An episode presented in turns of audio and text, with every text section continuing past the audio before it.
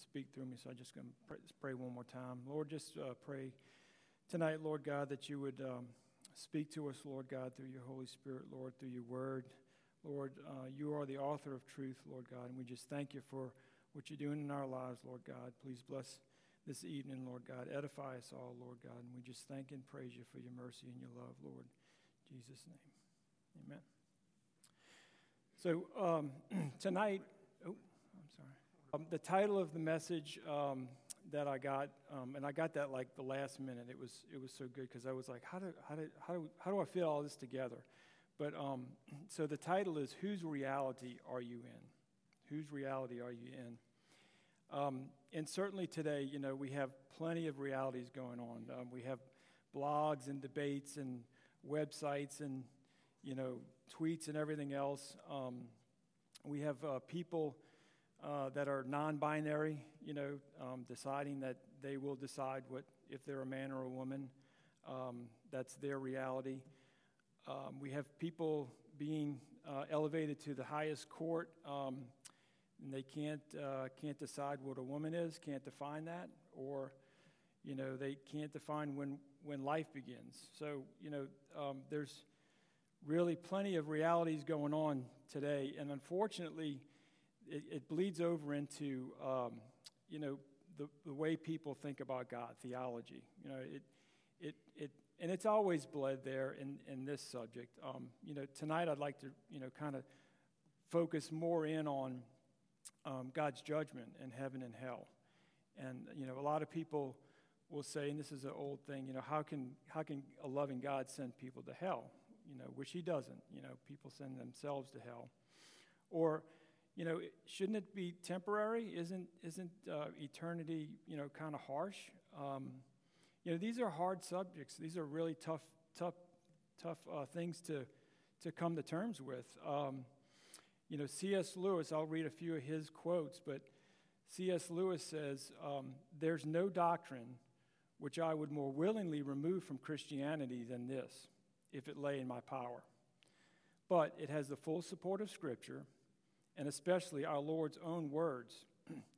it has always been held by Christendom and it has the support of reason. If a game is played, it must be possible to lose it. So that was C.S. Lewis's quote.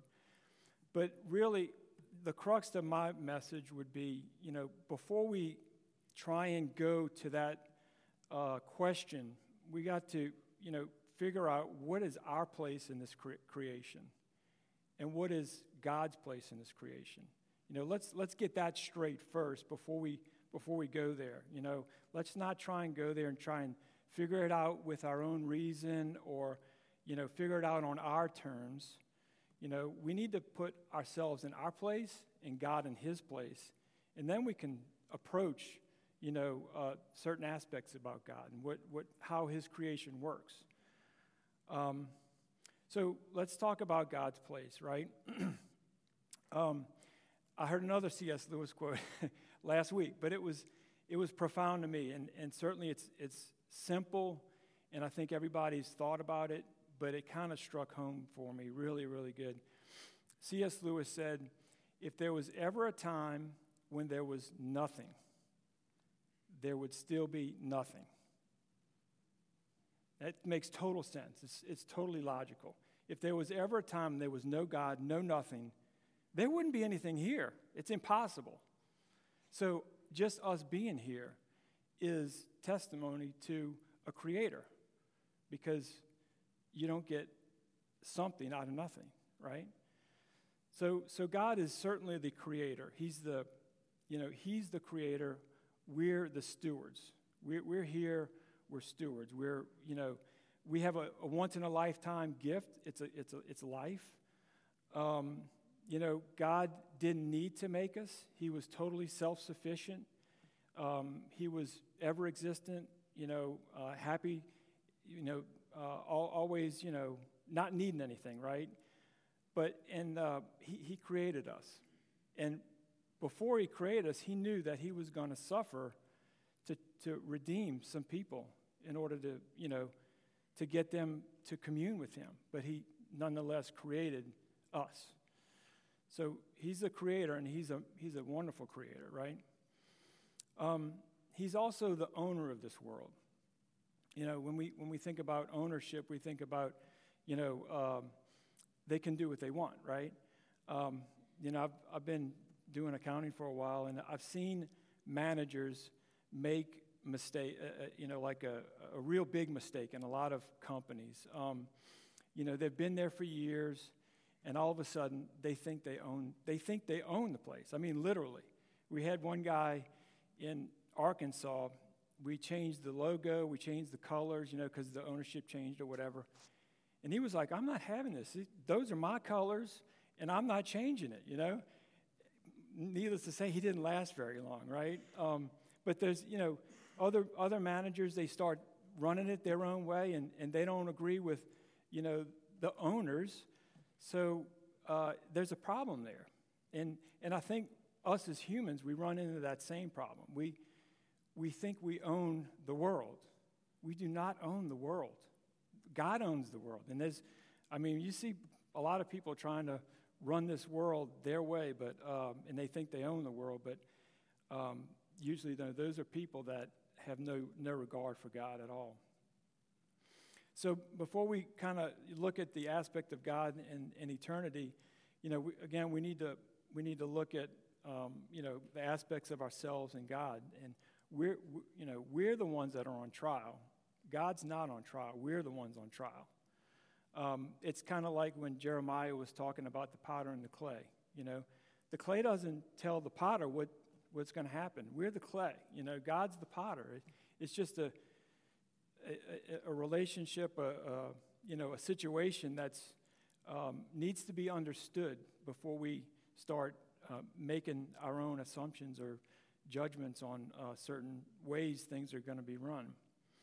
Um, I wrote this down. It says, When we address the justice of God, we do well to position ourselves as creatures trying to understand the Creator not putting God on trial, but rather seeking the truth on who He is and how we should relate to Him. So we just want to approach God honestly and we want to try and relate with Him, but we don't want to, you know, um, go overboard with, with what we think God should be. So when we, we think about this, uh, you know, subject on how to uh, think about it, um, you know, we have to look at sin. Uh, sin's part of the equation. Um, we look at the consequences of sin. Um, you know, sin is a rebellion. It's a willful rebellion against God. It's, it's um, you know, not following Him. Um, you know, most people who object to sin, they also object to hell, right? They, they don't want to even think there's sin. Um, but, you know, God's going to deal with sin. He's got to deal with sin. He's, he's just. He's, he's perfectly just. And um, he has dealt with sin, and there is a way to deal with sin. Um, you know, you can either pay for your own sin or you can ask God's Son to pay for your sin, and we'll get into that further. But um, you know, there's we have to deal with sin because heaven will be void of sin. God's holy, and He will not commune with sin. So we have to deal with sin. But some people would say, well, why is there sin? That's unfair. You know, there shouldn't be sin in the world. They should just be we all live and, and we go to heaven, right? Well, it, you know, there's sin because there's free will. And God gave us free will because He loves us. And He wants to have a relationship, a real relationship with us. You can't have a relationship without free will. You, you, can't, be, you can't have robots. Um, John Lennox, he's a, he's a famous mathematician, and he, he's always debating these uh, atheists. And he said, you know, would it be really, you know, real if I pressed a button and my wife said, I love you? Absolutely not. You know, um, that, that's not the way God created us. He gave us the free will, and we have the ability to choose right or wrong. Uh, we have sin or not sin. So, you know, we have sin because we have free will, and we have free will because God loved us. Um, and he wants to have a relationship with us. Why don't we turn to Joshua 24 15, and we can read a little bit about free will. Joshua 24 15. And this is Joshua just saying, you know, everybody has the free will to do what they want. So in verse 15, it starts out, he says, And if it seem evil to you to serve the Lord, choose you this day whom you will serve, whether the gods which your fathers served that were on the other side of the flood, or the gods of the Amorites in whose land you dwell. But as for me and my house, we will serve the Lord. So certainly we have that free will. And, uh, it, and again, we have the ability to love, obey, or reject and rebel. And we also have the ability to, to know the truth with this free will, or we can reject the truth. And, you know, another, another thing that kind of is very subtle is, you know, when we doubt, when we doubt God's word. Um, that's something that kind of creeps in. Um, I'll just read this real quick Genesis 3 1. That's when the serpent was talking to Eve and he, he deceived her. And he said, um, Indeed, has God said, You shall not uh, eat from any tree of the garden? And he's, he's sowing that doubt. And, that, and again, we have that free will, and we can do with it what we want, but, um, you know, we have the ability. God gives us the grace. He gives us, um, we're going to go into everything, a list of God, what God has given us, not exhausted, but He gives us a lot to find Him and to, you know, to go to heaven and to have a relationship with Him. So, um, just another way to look at this. Uh, it's really a simple way to look at it, but um, you know it's it's pretty profound as well. Um, ha- we have to ask ourselves: Are we in God's camp, or are we not in God's camp? You know th- that's the thing. Where's our where's where's our heart? What do we want? Do we want to be in God's camp, or do we want to not be in God's camp? Um, the New Testament talks about the kingdom of darkness and the kingdom of light. You know, um, it, it's, it's people go where they want to go. Um, and that's what's going on in the world. Um, you know, the, the folks that are going to make it to eternal punishment, they're going to walk over time after time after time after time of signs and people and messages and feelings and seeing stuff in, in nature or whatever. They're going to, you know, they're not, nobody's going to have an excuse um, because God, God is good, and He does, He does talk to people. And we'll go into different ways He does talk to people. Um, but, but Jesus warned us, you know, about the road to hell. Um, we can turn there. It's Matthew 7, 13 and 14. Matthew 7, 13 and 14. And, and Jesus is warning us. Um, it's talking about the narrow way and the, and the straight way and the, and the uh, broad way. So, verse 13, it says, Enter ye in the strait gate, for wide is the gate, and broad is the way that leads to destruction, and many there be which go thereat. Because strait is the gate, and narrow is the way that lead unto life, and few there be that find it. So, I mean, you know, we all know, certainly I know, you know, the broad way, the easy way is not God's way. Um, it's, you don't have to think about anything. Uh, it looks, you know, it looks fun. You, you just kind of work, work off your uh, instincts or whatever. Um, you don't have to listen to your conscience. You don't have to have any self examination. Um, you don't have to think about God. You know, you're just having fun or whatever. What, whatever, you know, um, I guess in, in some countries you're, you're listening to uh, somebody tell you to do something terrible and you just do it, you know. Um, there's, no, there's no struggle there. It's, it's real, real easy, right? Um, and that's not what the Lord's calling anybody to do. He's, he's calling us to walk the straight and narrow way. Um, and it, it's actually the better way. It's actually the way that is you know, fulfilling. It's the way that um, is less harmful. Uh, it's the way that God made us, you know, originally. And, um, you know, God in His mercy, when we are going down that wrong way, we have that fruit of unrighteousness that's, that, that, that comes about, you know. You have that, um, you know, you have that lack of peace. You have that, um, messed up life, you, you have whatever. Uh, but there's that, that unrighteousness that is comes to fruition, and that's actually God in His mercy, kind of showing you, you know, you are not on the right way. Something needs to change.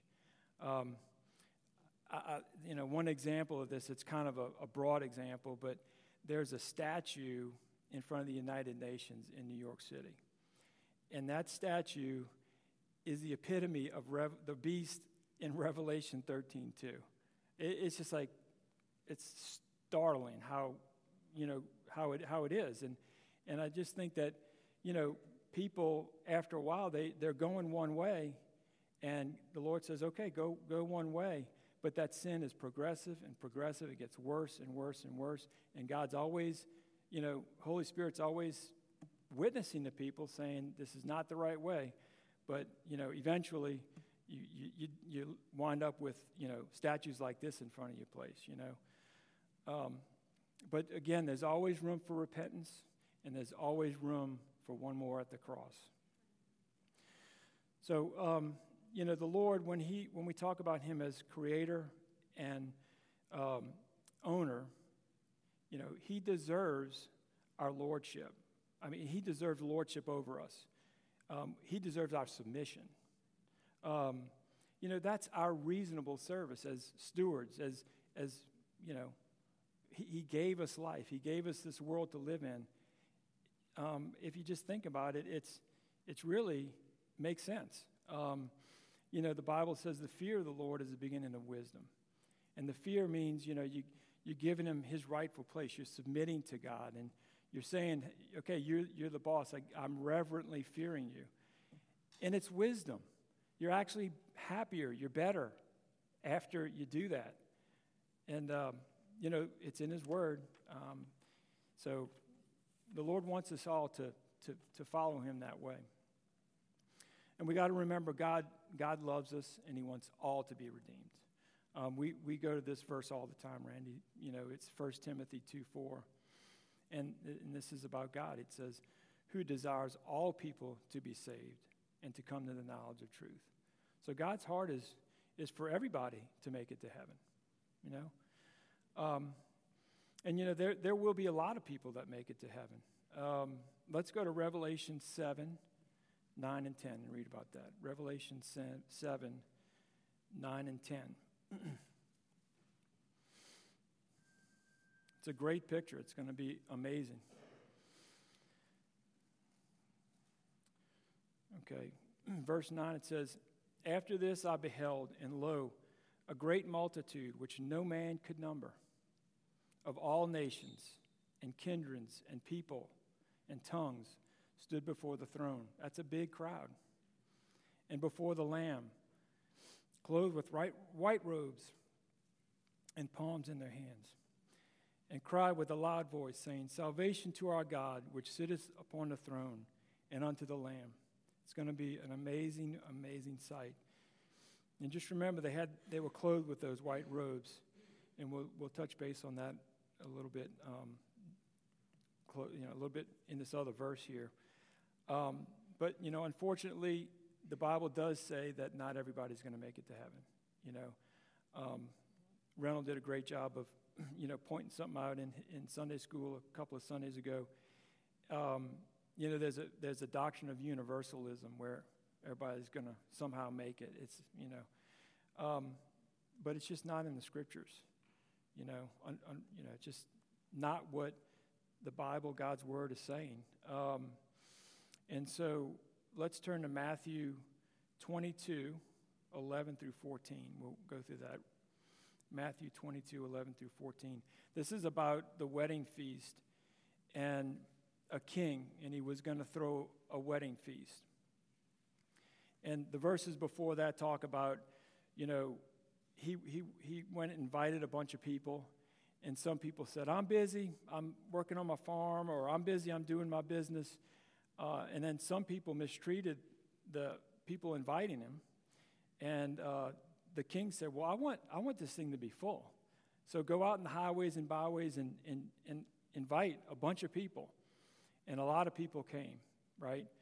But here in verse 11, we'll pick it up in verse 11, we'll see that one person um, didn't make it. So, verse 11, and when the king came in to see the guests, he saw that there was a rich, that there was a man which had not a wedding garment. He didn't have the wedding garment. And he said unto him, Friend, how camest thou in hither not having a wedding garment? And he was speechless. Then said the king to the servants, Bind him hand and foot, and take him away, and cast him into outer darkness. There shall be weeping and gnashing of teeth. For many are called, but few are chosen.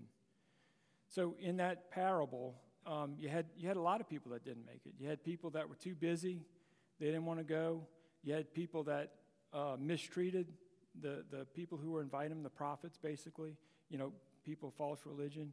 And then you had this guy, he almost made it, and he didn't have a, a wedding garment on. No, he didn't have, he wasn't clothed with the righteousness of Christ. Um, and so it's a, it's a stark uh, reminder, you know, that the Lord paid it all. The Lord is the way. He, he, he gives us that white robe of righteousness, which is amazing.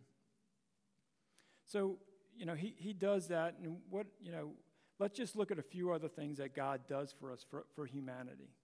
You know, um, what does God do in order for us to know Him, to commune with Him, to, to be taken care of, you know, in the afterlife? Um, is it hard for people to find God? You know? Um, in Acts 17, 24 through 27, we can go there. Acts 17, 24 through 27.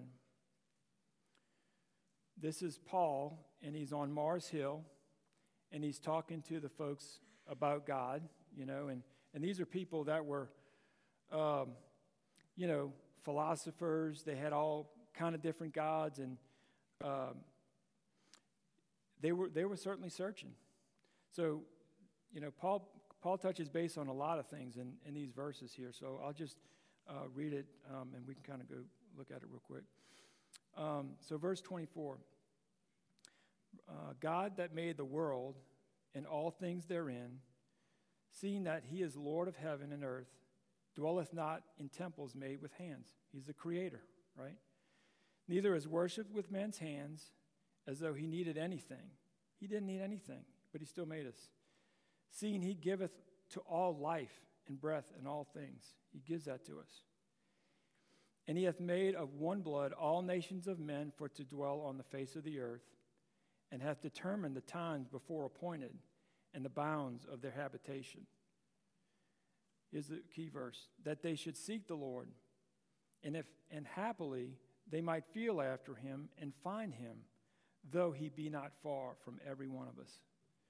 So he's saying here, you know, if people are going to look for the Lord, honestly look for the Lord, he's not far from anybody.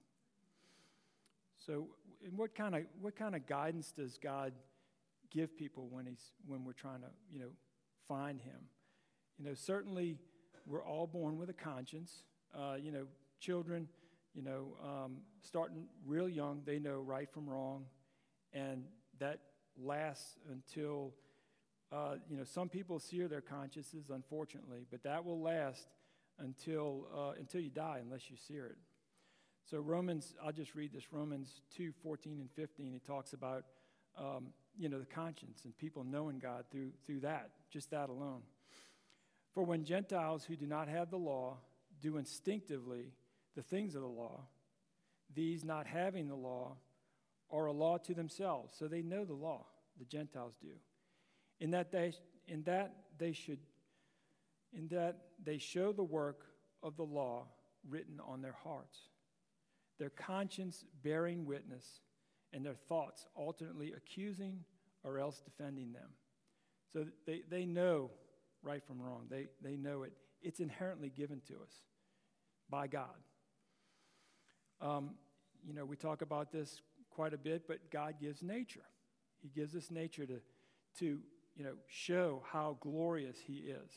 He, he's an, we could sit here and think about nature forever, literally forever, if you really think about it. Um, you know, there's a little podcast I heard. Um, some scientists, um, they were studying atoms, and they said that atoms, um, the you know, the preciseness of atoms are 10 to the 38th power. you know, whatever that means, right? So that's the preciseness of atoms. But God made atoms, right? So what does 10 to the 38th power look like? 10 to the 38th power is if you take the uh, continent of North America and you cover it with dimes, that's the start. Then you pile those dimes all the way up to the moon, which is 239,000 miles, full of dimes.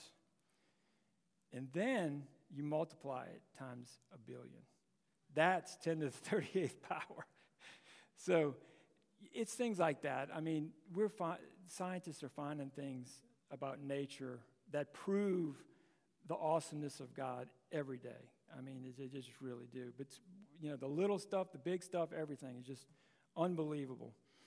And I'll just read uh, Romans 1:20 uh, because it, it, it tells about these things testifying of God, right?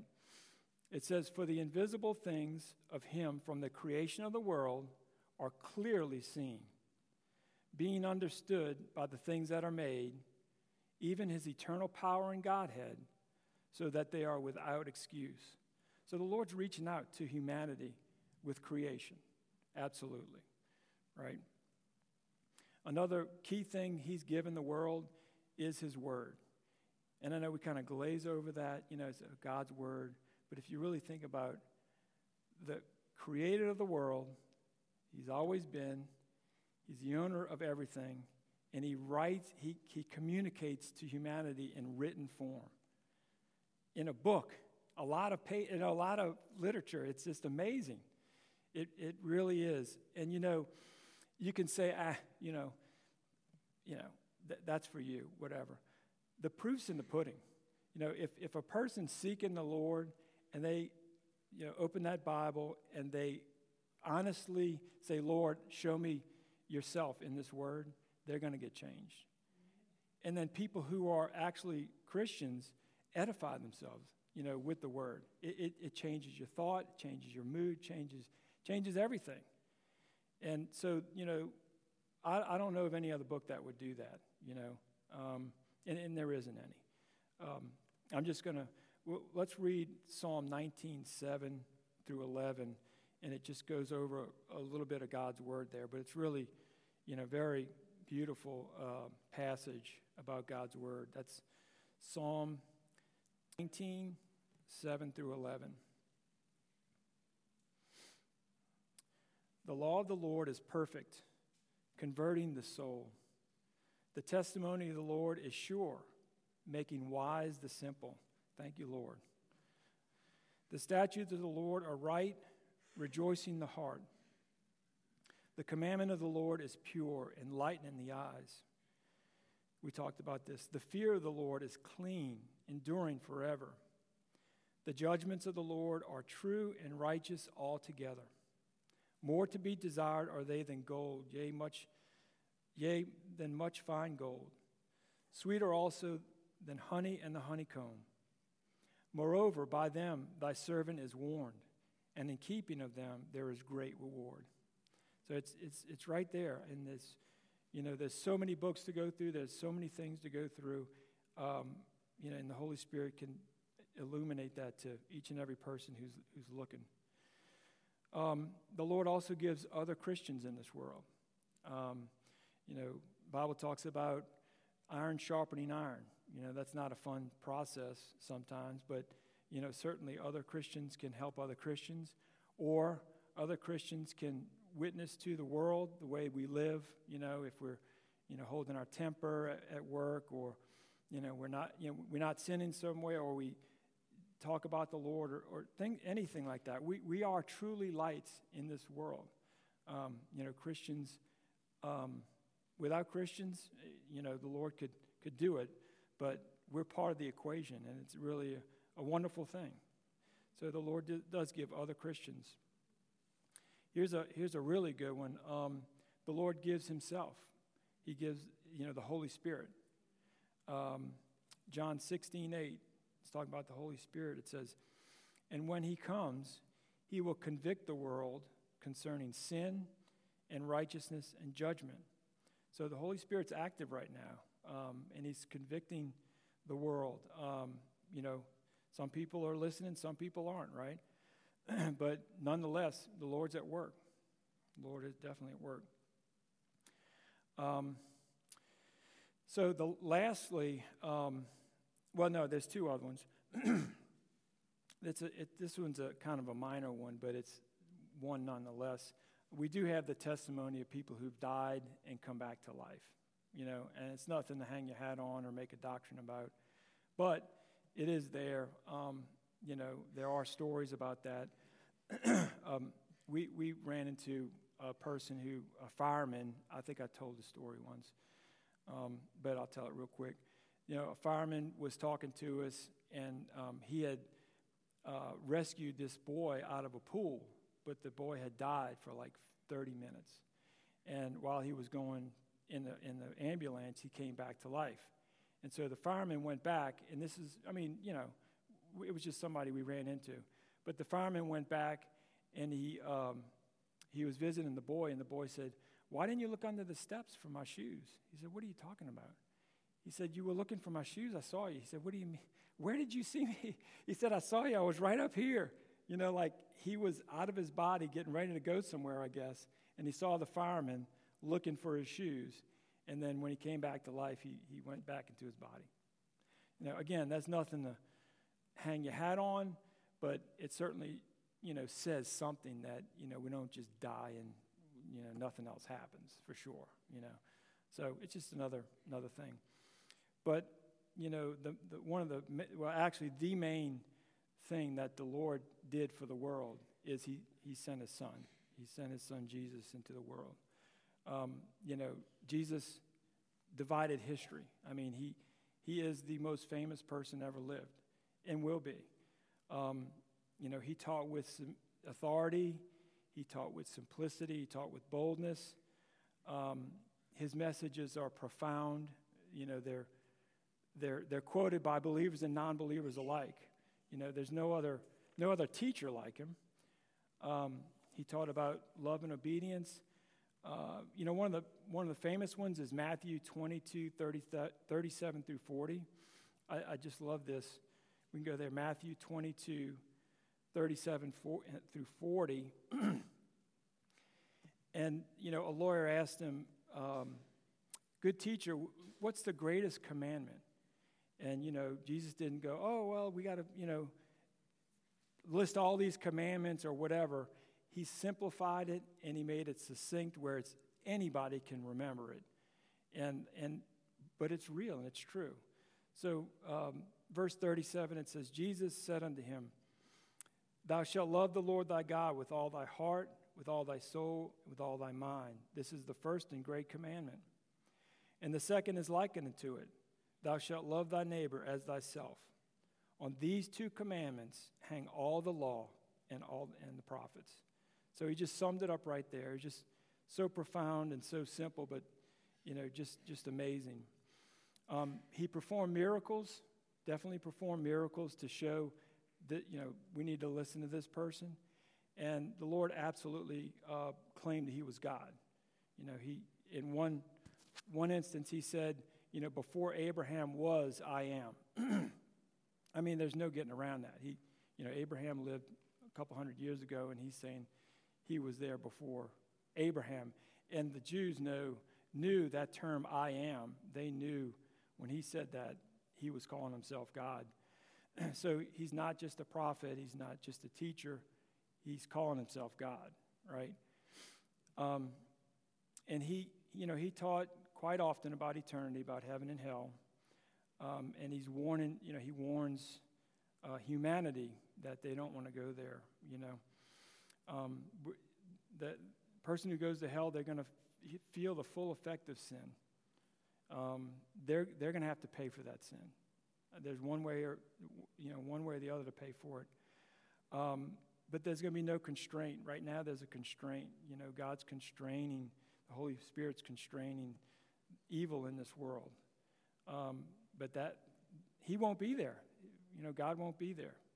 But we have to remember, you know, hell wasn't made for man, it was made for the angels and those who rebelled. Uh, Matthew 25, 41, Jesus said, um, when he's judging, he says, Depart from me, ye cursed, uh, into the everlasting fire, um, prepared for the devil and his angels.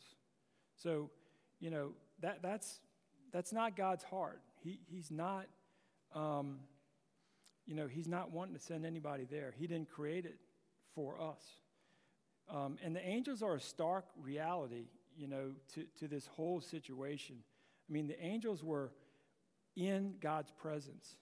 And somehow, you know, they, some of them thought that they would overthrow God. And they rebelled.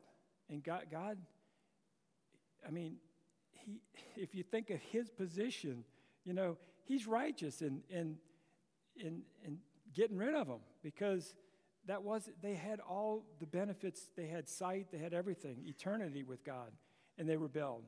And you know we have a piece of that here. We, we know we can see the kingdom of darkness and the kingdom of light. We can see it. It's plain as day um, you know you can see the effects of sin and the effects of righteousness we know what's right and wrong you know it, we have a piece of that what the angels saw and then we have jesus that, that came into the world when you know um, Pilate said, You know, what must I do with this Jesus when, when they were judging him, right? Well, everybody's got to answer that question. Everybody, you know, has to answer who is this Jesus? And um, if you're really searching for them, you're really going to find them. That's, the, that's a wonderful thing about it. Um, excuse me. Um, so there's a, again, there's a, uh, there's a witness to all rebellious people. Um, you know, God in His mercies trying to trying to constrain people from going where they shouldn't go. And um, there's also a witness to knowing God. Praise the Lord. We talked about this last Sunday.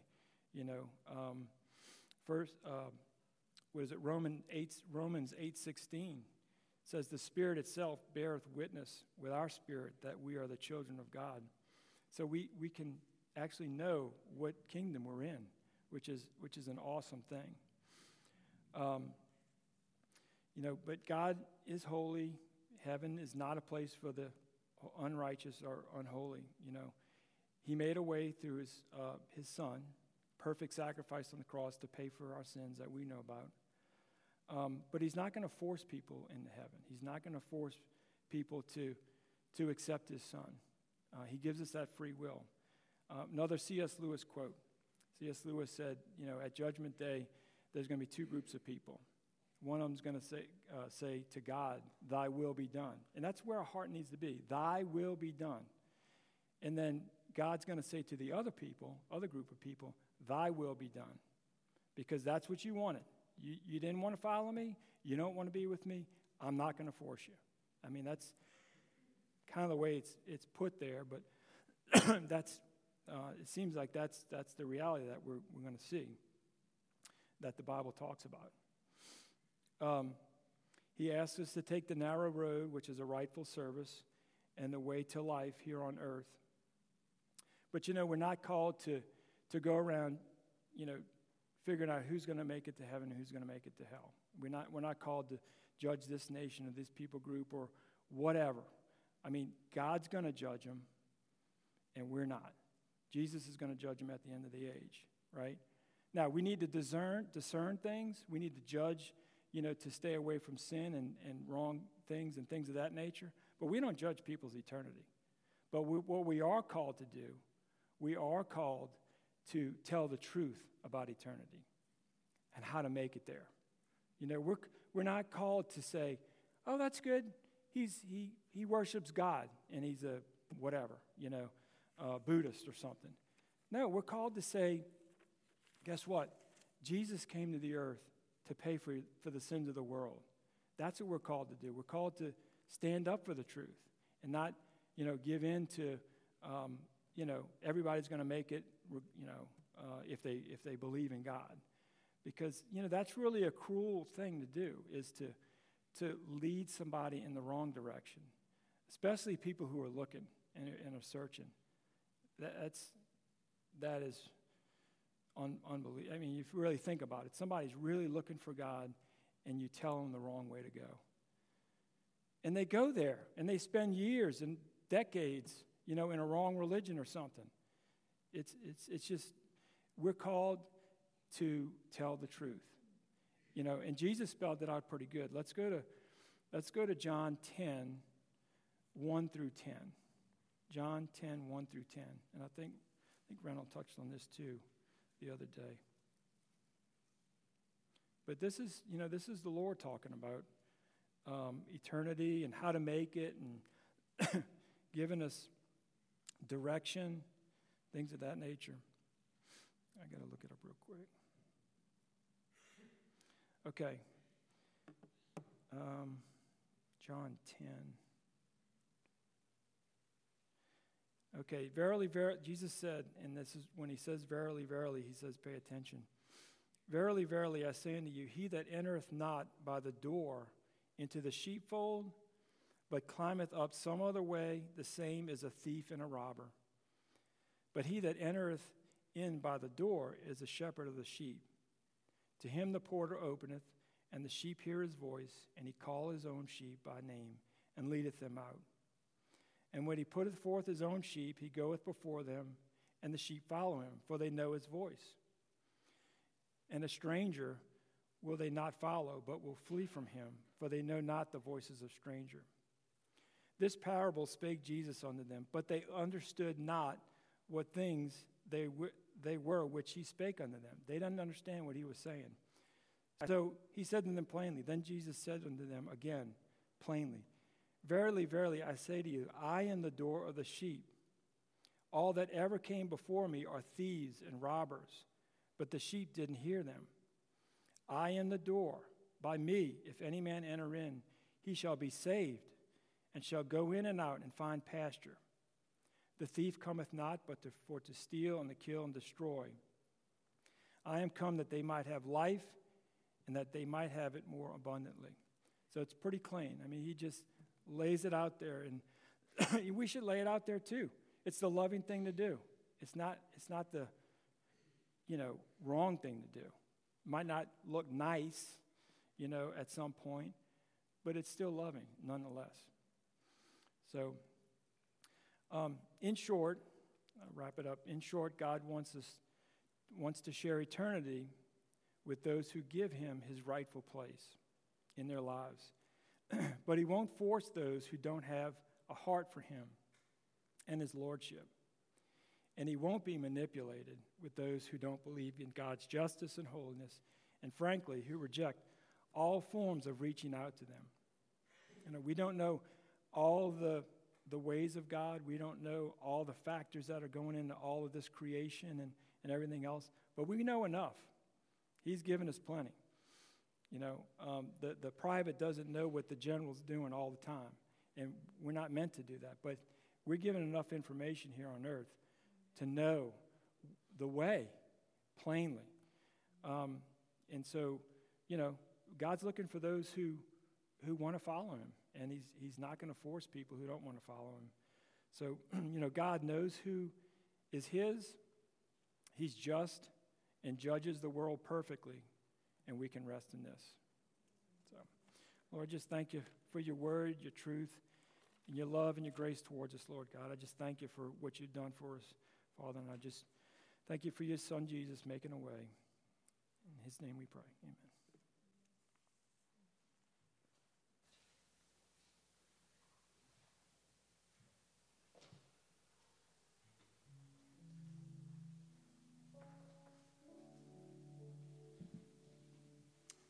Thank the Lord for this word. I thank the Lord for, to me, it showed the, the loving kindness of the Lord who literally bends over backwards that we would come to him.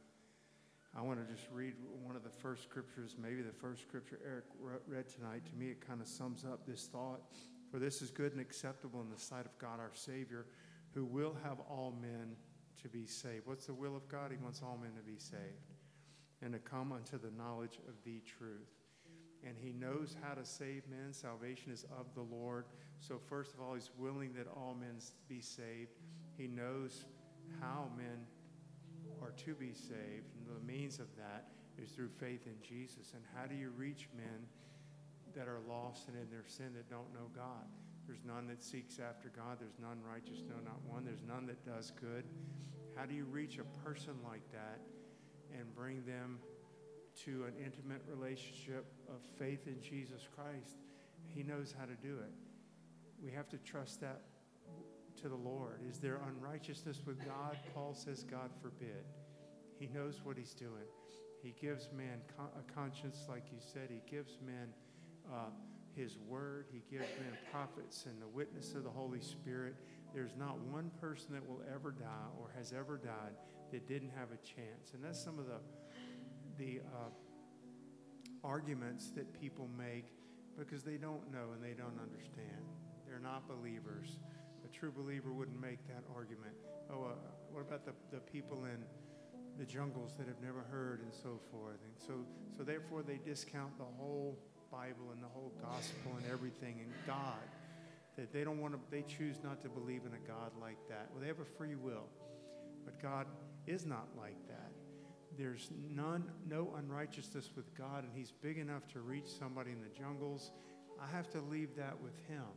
I have to trust God for His own goodness. But my conscience does bear witness. Someone that lives in the jungles that has not had a missionary come to them or read a Bible has their conscience that they know it's wrong to steal from their neighbor.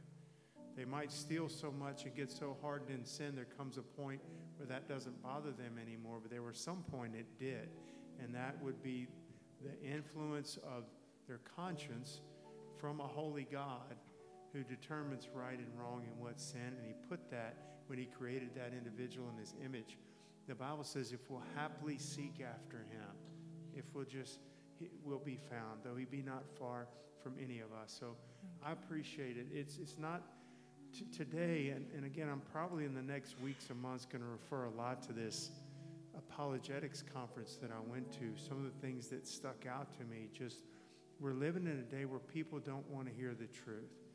I mean, that sounds cliche and it sounds like, well, we've been there a long time. Well, we're really there now.